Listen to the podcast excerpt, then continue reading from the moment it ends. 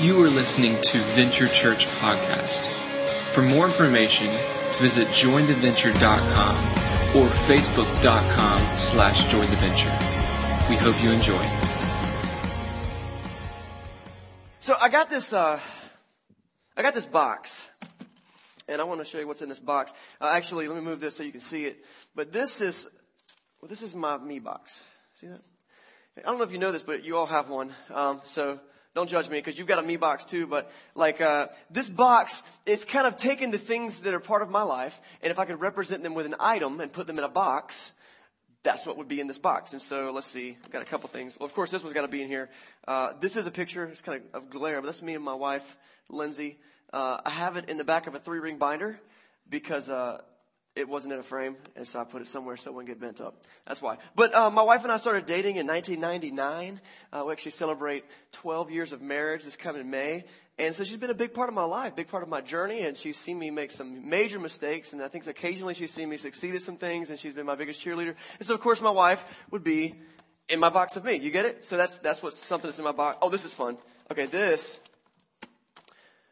You thought it was going to be a picture of my kids, right? Nope. This is a soccer ball uh, because I think uh, second only to the commitment I made to my wife. I think yesterday I started in the second greatest commitment of my life. Both of my kids started soccer. Yeah, you got any soccer parents out there? Oh my goodness, it's like when does it end? And we're looking at the calendar like, yeah, when are we going to breathe? Okay, we'll just play soccer for the rest of our lives. So from here on out, we've got two practices a week, two games a week, and guess who gets to go to all of them? This guy. So we're doing soccer forever now. Uh, I got a lot of stuff in here. Um, this is this. I have to say this. This, uh, if you know me, this is my Dallas Cowboys. This is a this is a double whammy actually because this is a coffee mug and it's a Dallas Cowboys coffee mug, which makes it the most awesome coffee mug. Um, but I'm a Dallas Cowboys fan, which is a big part of my life. I, I do that during a football season, and we talk smack the rest of the year, wishing it was football season but it's also a coffee mug. I don't have an office of my own, and so I share every single Port City Java in town with every other person that doesn't have an office. And so I drink a lot of coffee and I hang out with people. And so there's a lot of stuff in this box, and that's my box. Uh, you got a box too. Uh, I don't know if you brought yours with you. Did anybody bring their box? I, I got one I can share. Um, some some of the things in your box might be different. Like, uh, oh, here's one. This is an apple. Some of you guys are teachers, educators, and uh, Apple represents a teacher. Maybe a, an apple a day keeps a doctor away, so maybe you're the anti-doctor. I don't know. Um, but maybe your students brought you an apple, or they should have. So maybe you'd have an apple in your box, or some chalk and erasers. I don't know. Computers, whatever. Uh, people like chalk. Who uses chalk? Uh, what else is in? Oh, some of your students, and so I've got this. Um, this is a textbook. Actually, it's not. It's a scholastic Scholastic's Children's Dictionary because we don't have college textbooks in my house anymore. But um, maybe you've got a bunch of textbooks in your life, and that's like it's in your box. You spend a lot of time with these things. You're studying, you're memorizing, you're making note cards. What else is in your box? I don't know. Maybe you've got. Oh, I've got a. This is a Zaxby's cup, um, and uh, it just represents fast food. Uh, but maybe you hang out with your friends, you go somewhere, you do something. Maybe you got some movie tickets or some concert tickets because you've got a friend you hang out with. You get it? Like there's stuff in your box, and it's all kind of. Uh, this one, this will be the last one I do. This is uh, one of our old phones. Um, I, I, did some reading this week. Um, the average American in 2014 spent 15 hours a week looking at a screen like this a smartphone screen. That doesn't include time on the internet. And it's funny, we're all judging the rest of the world, but then we're realizing that this is the average so there's a lot of us in here, and actually, it would probably be fair to say that that survey was taken online on a phone, so it's probably skewed. But 15 hours a week, or even it's five hours a week, that's a significant chunk of your life that you spend looking at a phone, doing this. yeah, goat's funny. I like goats. And we do that, right? So it's in your box. That's the whole point. It's in your box. What do we do with what's in this box? Um, I think when we when it comes to the stuff that's in our life, one of our goals is to kind of use it to its best. Would you say that's true?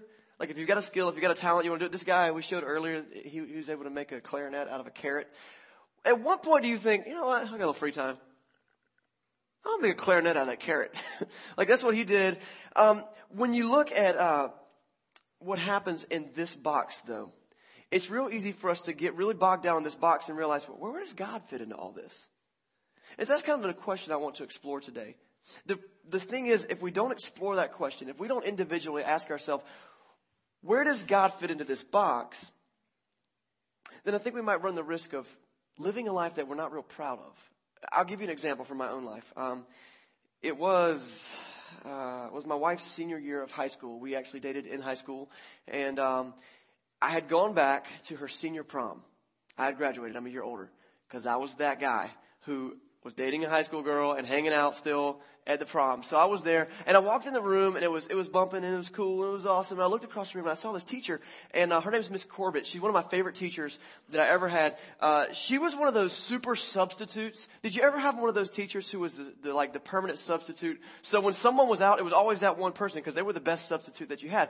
So I had her, not only did I have her a couple times in a couple classes, but for four years in high school, I had her in every subject. And so she became one of my favorite teachers. And so when I saw her at this prom, I was like, ah, I gotta say hey to Miss Corbett. So I walk over and we're doing small talk. And she goes, well, Chris, what are you up to these days? Well, I was so proud because before uh, my freshman year of college, I had made the decision to go to a Christian college, to a Bible college. I said, I want, I want to, I want to be in ministry. I want to work in ministry. I want to work with teenagers. Yeah, I want to help them learn about God. And so then I just start telling her all about the stuff I'm doing. I've got this, this part-time job lined up for the fall and we're going to be moving, uh, I'm driving up to Virginia to work at this church. It's going to be great. And church, church, church and God, God, God and Jesus, Jesus, Jesus. And I didn't notice the face that Miss Corbett was making. So she was kind of like, huh? Very confused. So she let me do my whole spiel. And then she said, well, that's really, that's really great to hear, Chris. Wow. In all the years I've known you, I, I would have never guessed that you were even a Christian.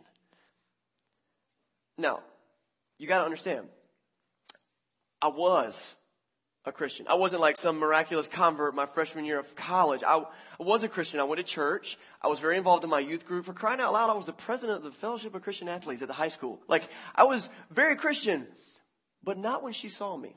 See, she didn't see me in those other areas. She only saw me in certain spaces in my life, particularly like algebra 2 class when Mr. So-and-so was out of town and he, she's a substitute. I was cutting up, had a foul mouth on me. I was hanging out with a group of guys that we did bad stuff. And what she walked away from was, I would have never guessed that you were even a Christian. Now, uh, here's, here's the thing. I've got a secret. I'm going to share it with you guys because I trust you. Uh, but it's, it's, a secret that I, have had for years, and, and here's, the, here's the secret. I actually got down here. Let me get it. The secret is at the time, and actually still today sometimes, I had another box. This? Is my God box. Let me show you what's in my God box. I uh, got a Bible here. Read through my Bible. Bibles are good for learning about God, right? So I got I got a Bible in my God box. I got um this is uh this is actually a book I'm reading right now to help me do Bible study, right? I've got this in here. This is a clock uh, represents time. Because I set aside time for God, like I pray and I write things down. Um, I added this this morning to push it again. I might even give food to Nourish NC for the food drive that we're having until March 28th. But yeah, do good things for people. That's my God box. I got a, I got here's my here's this. I got an invite card for church because every now and then you know, I want to invite somebody to come to do something that I'm doing with God. This is my God box. Here's the reality. It's true then. It's true for me now. Sometimes I fight it like crazy. But there's things in my life that I call mine, and then there's things in my life that I call God's. And a lot of times, they don't share a box. There's no bridge, there's no little doorway, it's just two boxes. I don't, I don't know if I'm talking to anybody this morning. Maybe you've experienced this. Maybe you found yourself in a position where you're like, man, I really should be doing this, but instead I'm going to do this. There's this conflict here. There are these two boxes. Here's the thing. The, the reason that many people decide they don't want to be a part of church, they don't want to be a Christian, eh, this is the number one reason when you, when you do surveys and stuff. They say, because I don't want to be a part of a group of people who is full of so many, what? Hypocrites. Yeah. I'm guilty as charged hypocrite. Hypocrites when you say you're going to be about and do and believe one thing, but your actions show something completely different, right? And so often that's one really easy excuse that we can use to say, you know what, I, I can't go all in, so I'm just not going to try. And, and we'll be hypocrites or, and a lot of times, maybe you're here today and you haven't done much church. You just came with a friend or you've only been coming for a few weeks and you've decided, you know what, I'm going to give this a try, but I don't want to do this if I'm going to do it halfway. But the problem exists still.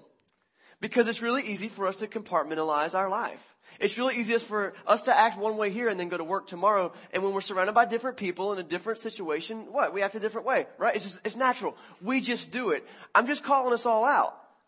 We just do it. But how do we bridge the gap between these two boxes?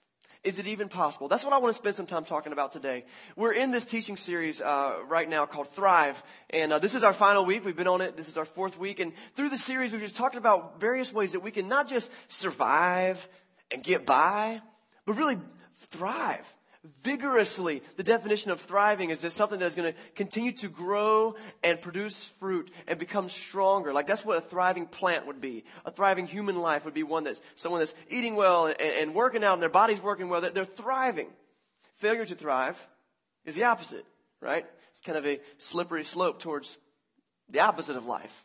Right? And so our goal of this series has been taking looks at how can we really thrive? How can we grow? And Patrick shared last week about the idea of staying connected to the vine. Like, God is the vine. If we can stay connected to Him, we can get the nourishment we need and we can produce fruit in this world. But even that, even that connection to God leaves a little bit of a disconnect because sometimes we're like, well, I'm connected to God now, but not always. How do we bridge the gap? You know, uh, if anyone got this, it was this guy named Paul. He wrote a good portion of the New Testament. Uh, I love Paul's story because of the transformation that takes place. Paul started out as a very devout Jew by religion and by nationality. And as, as a Jew, uh, the Christians were coming up. They were becoming very prominent. And, and Paul saw the Christian movement on the rise. And he didn't like it because he saw it as a perversion of Judaism. So he went and he gets permission from some of the Jewish leaders to go and find people who claim to be Christians, Jewish people who claim to be Christians, and kind of call them out and say, listen, I want you to renounce your faith in this Jesus guy. You got to do it. And so he's pretty effective. He gained quite a reputation. This is Paul. And he'd go around, he'd go to people's houses, he'd kind of bring them out in their yard and say, listen, you need to renounce this Jesus or I'm going to punish you. We even have record of him executing people and be involved in executions. It's hardcore. This is Paul. But here's the thing. We can read about it in Galatians chapter 1. You can also see it in several different places in the book of Acts. Paul gets the opportunity to come into contact with Jesus. He learns who Jesus is, that Jesus isn't just some crazy radical perversion of Judaism, but actually a direct link and connection to God. He comes completely convinced of who Jesus is and turns his entire life from being someone who persecutes Christians to someone who is a Christian and becomes the greatest Christian missionary to ever live. And so we find Paul, and he writes a lot of letters to various churches around the Mediterranean region, and that's what most of the New Testament is: is letters from Paul that um, that he wrote to these churches. Uh, for example, he writes one to the, the the church in Rome, and he talks about this conflict. He says this. Maybe you can relate to this. He says, "The things that I want to do, I just I, I can't seem to do." the things that I don't want to do, not that everything in your me box is bad, but some things that I don't want to do, I just keep doing. He just talks about this conflict in his soul of like, man, I just, there's good things I want to do, but I just keep doing bad things instead. And there's bad things that I don't want to do, but I, I mess up. And so that's Paul. He's writing to a church in Colossae today. And so if you got a Bible, I want you to look in there and we're going to be looking at one of his letters, the book called Colossians. And I'll have it on the screen behind me. If you don't have a Bible this week, or if you just don't have one, a good one at home, I want you to know we give them away for free. Um, they're, they're in the back. You can grab them. And want everybody to have a good readable version of the Bible. But we're going to be in Colossians chapter 3, verse 17. Paul kind of jumps into the answer to the question of how do I bridge this gap between what is my God box and what is my me box. Let's check this out. We're going to read this several times today. This is what he says in Colossians 3, 17. He says, "In whatever you do, whether it's in word or deed, do it all in the name of the Lord Jesus, giving thanks to God the Father through him. Let me read that one more time and we're going to kind of contextualize it here in a second and find out what that means. Whatever you do, whether it's in word or in deed, whatever you do, do it all in the name of the Lord Jesus, giving thanks to God the Father through him. Leave that up just for a minute. Whatever you do, let, let me ask you a question. What do you do? What do you do? What would be in your box? Or if you want to throw the gimmick out the window and the prop, just forget that. Just think. What do you do? If you had to write down like the top three things that you do what would they be? You can do it right now if you want to do it as an exercise, text it to yourself. I don't know. Just think about what, what makes you up? Is it, is it your job? Is it your family? Is it your talents? Is it the things that you're known for? Is it the things that you're known for being bad at? Like, what are the things that make you up? What is your makeup? What do you do? How do you spend your time, your energy, your money, your talents? What do you do? I went over that several times. I see some of you write notes, I see some of you thinking. Now, once you've nailed down what it is that you do, there's this notion that somehow when you become a Christian, you have to have no life. Like whatever it is that you do, if you're going to be a Christian, you have to just like, whoop, kick that out the window. Can't have any fun anymore. The things that I love about my life, I can't do anymore because that's what Christianity is. Christianity is what you can't do. You know, that's, that's especially how I felt as a young man. I was like, that's just what I can't do. It's a list of things that, that are bad. I can't do, I can't date the way that I want to. I can't go to parties the way that I want to. I can't talk the way that I want to. I can't watch the movies that I want to watch. I mean, that's, that's kind of sometimes the, the little impression that comes with what it is to be a Christian. But here's the thing. I love that that is not at all what Jesus says. In fact, Jesus says something quite the opposite. Let's take a look at this. This is uh, from the Gospel of John, John 10 10. He says this. This is Jesus' words. He says, I have come that they, that's you, I have come that you may have life and have it to the full. There's this notion that, you know, if I'm going to live for God, if I'm going to do the Jesus thing, I got to have no life. Jesus says, um, no. I have come so that you could have life. That's the reason I came. It's just that maybe your perception of what real, abundant, full, I love this word, full life is. Jesus doesn't want to rob us of life. He wants to pump us up with life. I just heard a, a story from my buddy uh, who's got he's got four kids. He's got two younger kids, and man, they were they were excited because they were about to go to Disney and they told their kids, we're going to Disney. It's going to be awesome. And so they build it up for weeks and weeks and weeks. And there's all this anticipation. You ever done that with your family, with your kids? Like, we're going to Disney. And it's just like, ah. I've now been, I think, three times it's not made for grown-ups, I'm pretty sure. But it was, it was still really cool. And so they were excited. Their kids were ready to go.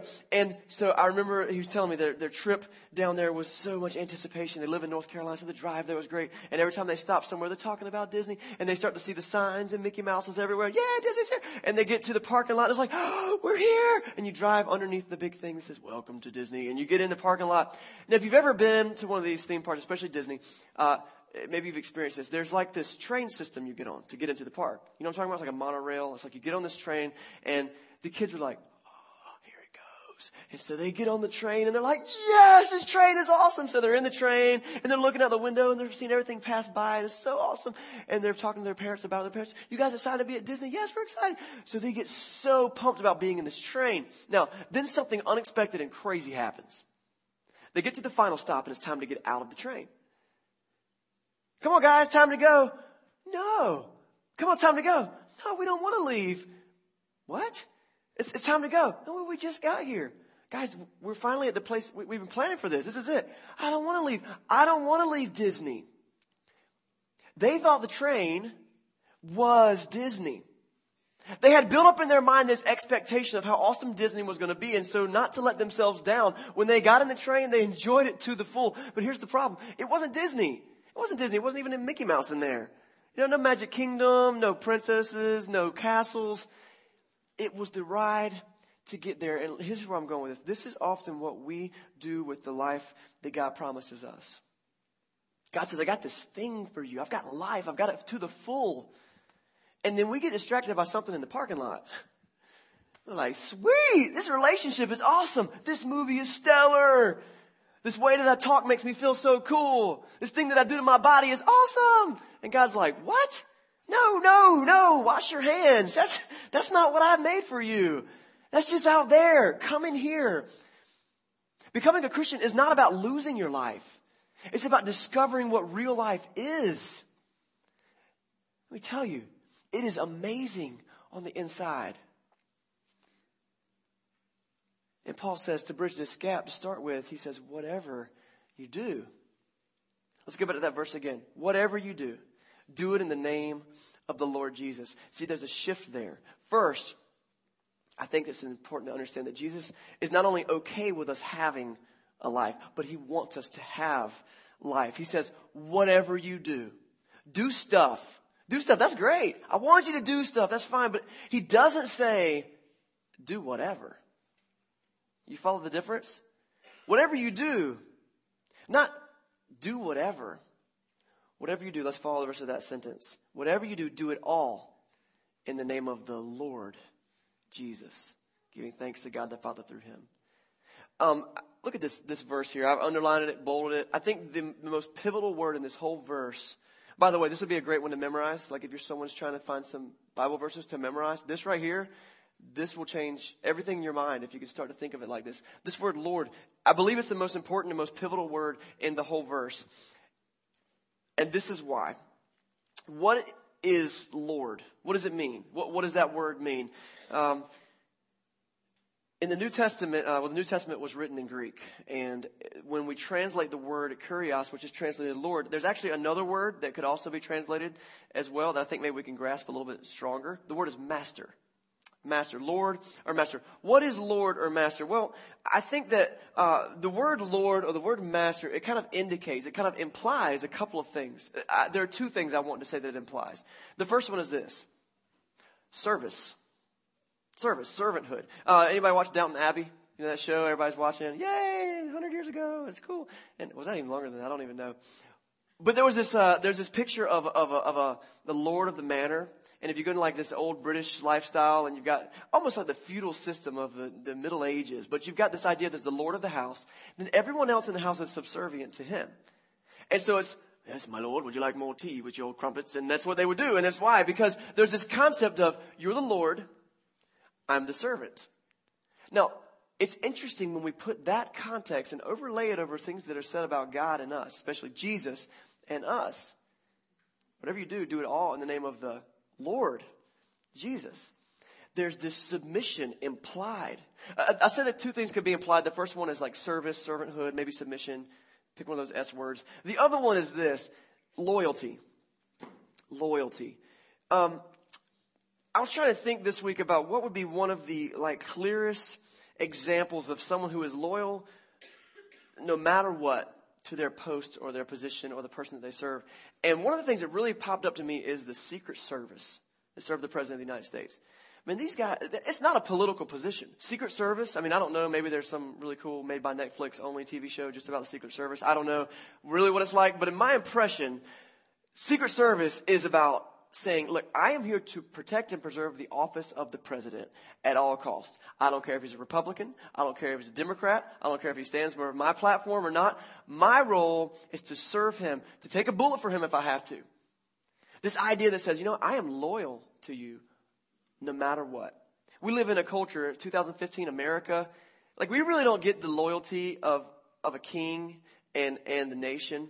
But if you go back through history and you look at nations who have kings, man, their king was the heartbeat of their nation. We would do anything for our king. Everything rise and falls with the king. It wasn't uh, all this political dialogue that we have today. Well, I don't like him. Let's wait four more years and we'll get a new guy in office. No, for the king, it's like that.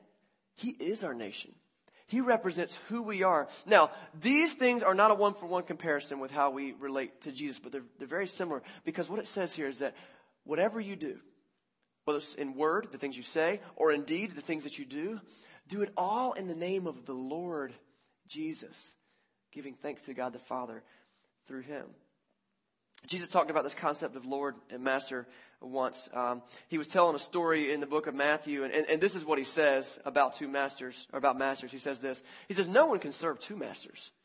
Either you'll hate one and love the other, or you'll be devoted to one and despise the other. Jesus is telling this story, and I just kind of imagine these two, these two masters and this one servant. Okay, and so just picture this for me, if you will, kind of in a comical way. You got this one guy, he's a servant, and in the morning, let's say he serves master number one, and he's like a field hand, and so he's out there and he's, he's raking in the gardens, and he's pruning things, and he's doing all the things that you do, and his role as a servant, he's working hard, and he's sweating, and he's going, he's going, he's going, he's going, and he's giving homage to the master, and then that shift is over. So immediately, he's trying to serve two masters. He heads down the street and he goes to the other place. Now, and here he's like maybe a, a, a house worker. So he's in there and he's doing kitchen work and he's doing laundry and he's helping bring the, the, uh, the Lord of the house all the things he needs and he's going around, he's taking care of the children and he's doing all these things. He's go, go, go, go, go, go, and he's tired. But then that shift is over. But guess what happens? Shift over to another master. So and he's working in the yard again. He's going here and here. He's getting all sweaty. He's getting sunburned and he's out here and he's like, ah, this shift is over. And he goes over here to the second master and back and forth. You get the picture? Back and forth, back and forth, back and forth. It's exhausting. It's exhausting. So Jesus says, no one can serve two masters. You can't do it. It, it defeats, defeats the whole purpose of having a Lord, of having a master. Uh, Taylor Swift was talking uh, last week on Jimmy Fallon, and uh, I, I don't know if you like Taylor Swift or not. I don't really care. Uh, what, you can't deny that she's just brilliant. Like she has done something right, apparently. And so she's on Jimmy Fallon, and Jimmy is talking to her about her country music career and her pop music career. Now, I remember when she first came out, she was 15 and she was singing the songs and she was like the reason for the teardrop on my guitar. And I'm like, man, she is, she is all country. And then, uh, over here, she checks out, she's like, trouble, trouble, trouble. And she's got like this, this whole pop movement going on. The thing is, she was brilliant at both. But recently she kind of made this big revelation that she's stepping away from country music to focus more on this pop and rock side that she's doing. So Jimmy Fallon's talking to her about that. He's like, Oh, come on. You got to bring us some more country music. Like, are you going to, are you going to bring us that? Is it going to be some on the next album? She said, my producers asked me the same question, and this is what she told them. She said, if you try to chase two rabbits, you end up losing them both. You follow that? You try, she didn't make that up. It's an old proverb. But if you try to chase two rabbits, you'll wind up losing them both. You can't serve two masters. Back to the boxes. Do we see a problem? It's impossible to fully devote myself to me and then turn around and say, I'm all about God.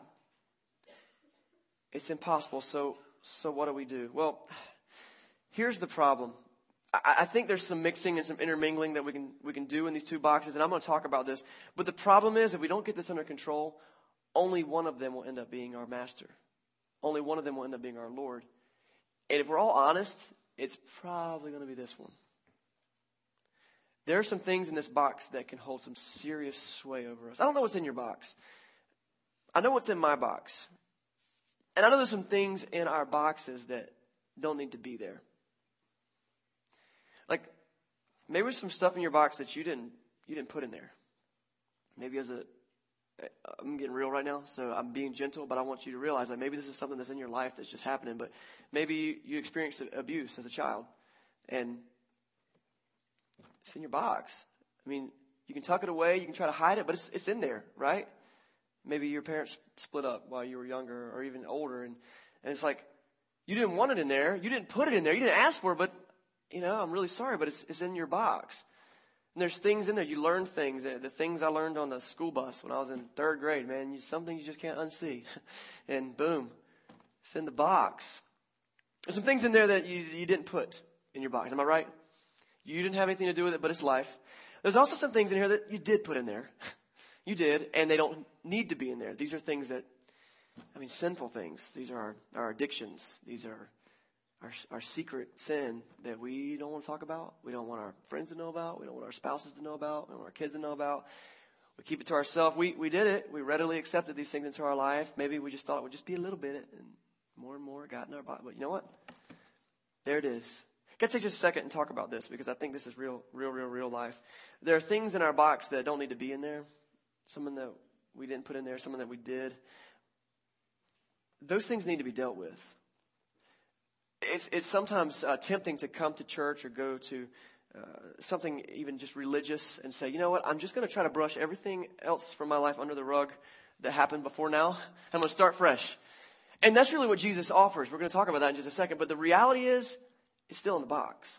And so if you got some, some things in your box that just need to be worked out, maybe you need to find a trusted friend that you can begin to talk to, seek some counseling. Maybe there's some habits that you just need to start breaking uh, and get some accountability for. Whatever it is, I want to tell you those things aren't healthy in your box, and it's going to make it harder and harder to keep this thing from becoming your master. But return to the question how do we bridge the gap? I think when I think about bridging that gap, one of my favorite um, passages, actually, I, I want to hold on to that. I want to hold on to that. I want to save that to last. Um, I think there's two ways we can deal with these boxes, okay? Two ways we can deal with these boxes. The first one is we try to combine the boxes in some way. Now, this isn't necessarily bad. It's not a terrible thing. Uh, one thing we try to do is we try to uh, we try to take some God, and we try to like find some room in our life for God, and we're like, I'm gonna, I'm gonna start reading the Bible every now and then. There's some right here before work. I got some time, right? We do that. Try to make some room, and uh, maybe uh, this is my time I want to spend with God. Like, you know what? I think I'm actually gonna, I'm actually gonna get rid of this thing, and I'm gonna have some time for God. And what we do is we try to incorporate God. We try to massage Him into our life, and it's not terrible. It runs the risk of becoming religion versus relationship with God. Like, this is the list of things. If I do these and I check them off, then I'll be good with God. We talk about that all the time here that that's not what God's asking for. He's not asking for you to perfectly execute a list because apparently we're not good at that. God says, I'll, I'll take care of forgiving you and giving you grace. But, but I think there is a good place to start when it comes to just trying to put God into our life. There's another flip side to that first option, which is the opposite. Instead of trying to put God into our life, maybe we try to take the things that we're all about and we put them into our God box. Um, this is what we've done with uh, music. This has happened with music. Uh, lots of really great musicians say, you know what? I'm going to take all my music. I'm going to put it all in the God box. And so from this, we've developed like, I mean, just whole subcultures of things, Christian music and Christian fashion and uh, Chick-fil-A. I mean, there's just, there's just great things. We've got great things and let's just put the whole thing in the God box. That's not terrible either. That's a great practice, especially for stuff like music and fashion and, but not our life. I think both of those options are good, but about halfway right. I think the real solution comes in what only Jesus can offer. Let me, let me show you. I, I got a third box. I'm just going to put it right here so you can see it. See, this box is a box that we can't get anywhere else but Jesus. That sign says new creation. This is my new box. When we're over here trying to shuffle things in and out of our boxes, who's doing the work? Me. I'm trying to fix it.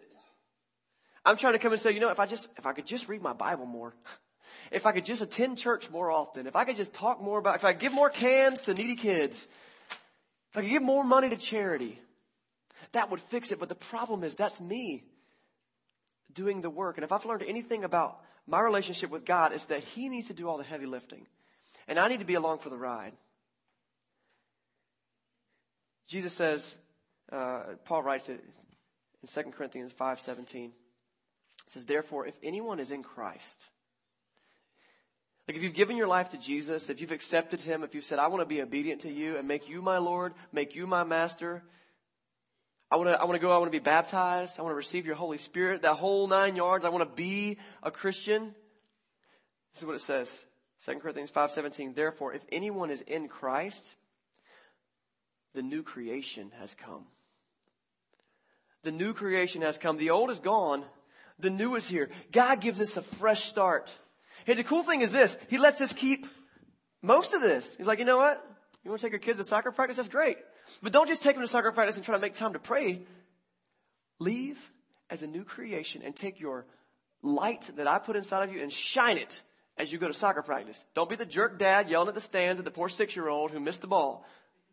But show love and compassion and joy as you do that. Put it in your new box. And, and, and, and don't be a Cowboys fan and a coffee addict just because you think it's cool. No, use your opportunities. This is what I love about being able to work in coffee houses. I get to talk about God with people that I run into. And, and, you know, there are a lot of us who joke around about sports in here, but wait, what if we took our passion for sports and said, hey, let's, let's use this to edify one another and bring each other up? What's cool is we haven't opened a Bible yet. But we're able to take the things that God has allowed us to have in our box and use them in our new box. A new creation that God remakes and he takes the old and he throws it away and he brings the new in. And all this stuff starts to get incorporated. What about school? Why are you in school, students? Why? College students, like, what, what's your goal? Get rich? Get a sweet house? Get a big old fat mortgage you can pay for for 30 years? That'd be awesome. What if you looked at your life as a student and said, man, how could I further the kingdom of God through what I'm learning here? You want to be a missionary or a preacher? Be a nurse or a marine biologist or a teacher. That's awesome. Because we need you out there talking about the things God does. You answer phones for a living? Are you fixing stuff constantly? Take your new box and shine his light. And on and on it goes with all the things in our life. Therefore, anyone who is in Christ is a new creation. What is it that you do? What's in your box? Listen, I just want to take a, a, minute as we close out this Thrive series to just make this very clear. We, we can't thrive without Jesus. We can't. He's the one who gives us the opportunity to come into contact with the life that God brings.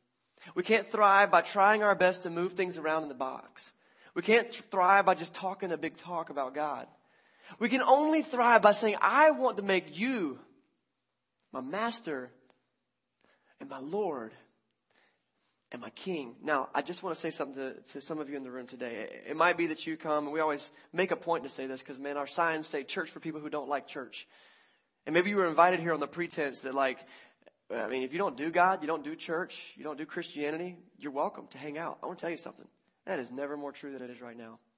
What I want to encourage you to do is just stick around for a few weeks and just see if what I'm saying is true. Watch people who have said, I want to give my life to Jesus and see, is it different for them? Did they lose their life or did they actually gain it? Are they living a life that's floundering or are they in a place where like, I'm, I'm thriving? Maybe you're in a position where you've been doing this for just a few weeks, a couple months, and you're like, you know what, I, I think what I've been doing is trying to put some things in different boxes myself, but I need to give it over to God. I would love to invite you to make that decision today. I just want to give it over to God. I can't do it by myself anymore. In a minute, I'm, I'm going to step off the stage um, and uh, we're going to do a time of reflection and communion. Uh, if, if, you're bold enough to want to come talk to me right now, I'll just step right over there just for a minute. Um, but at our church, we actually don't force anybody to like walk forward and stand at the front because, well, frankly, the Bible doesn't say we have to do that. Um, so maybe coming up front right now is a little something that you're a little shy of. I want to encourage you, whoever you came with, whoever you're sitting near, maybe someone that you feel like is like, I think they kind of go to church here a lot. Let me just talk to them. Just grab them. It could be me. It could be somebody else and say, I'm ready. I want to get, I want to get my life full on to God. Week before last, we had a young man, Zach, decided to do that. He got baptized. In a couple of weeks, we're going to be doing it again with Kayleen. She talked to me and she was like, look, I'm ready. I'm doing this. I'm excited. Lives are being changed. Why? Because we realize that God gives us a new box. This series has been fun for me to get into because I'll tell you why. Uh, I'll just take a second to be just real transparent. Uh, has it been four weeks ago, the fifth week ago, the YMCA called on fire. And I woke up that morning and uh, I had a bunch of text messages like, they basically said, your whole day is going to be changed. Um, and so I looked at that and I thought, what, man, what do we do as a church? But it was so cool when we got to go to the park that day, you guys that were there, to step back and remember that being lives changed by Jesus has nothing, nothing to do with what happens in this room compared to what happens every other minute of our week. I want to encourage you guys to go out of here as love agents. No matter where you are in your commitment to Jesus, like maybe you're just getting started, maybe you've been doing it 20, 30 years, but just go out of here and say, you know what? This is not about me. This is about Him and the light He can shine into this city and go out of here and, and, and, find somebody that's a friend of yours. We're going to talk in a minute in a, in a video that, about inviting your friends to Easter Sunday. But look, don't, don't think about inviting your friends to church because you want to be at a church where a lot of people go. Think about inviting your friends who are far from God to come be a part of something so that they can get a chance to rearrange life. So they can experience what you're experiencing. And so that they can see that whatever they do, whether it's in word or in deed, if they do it for the glory of God, in the name of the Lord Jesus, they can thrive. Let me pray for you this morning. Lord, we love you, and I just uh, I praise you for um, what you give us. Uh, I praise you for the chance to live and to thrive. And um, as we kind of wrap up our time in here today, help us to leave here getting started, not being finished, uh, so that we can be empowered, so we can be excited. Um, but I'm looking forward to what spring has to bring. It's, it's just nice to, to spring the clocks forward and get a little more daylight in the evening and the temperature will warm up and we'll be outside more. It's, it's just, a, it's a picture of what life is like when you come into it and you cause, um, you cause new, new plants to sprout in our heart and we really can get out and, and, and change who we are for your glory. Lord, I love you and, and uh, thank you for this time we've had together and I pray in Jesus' name. Amen.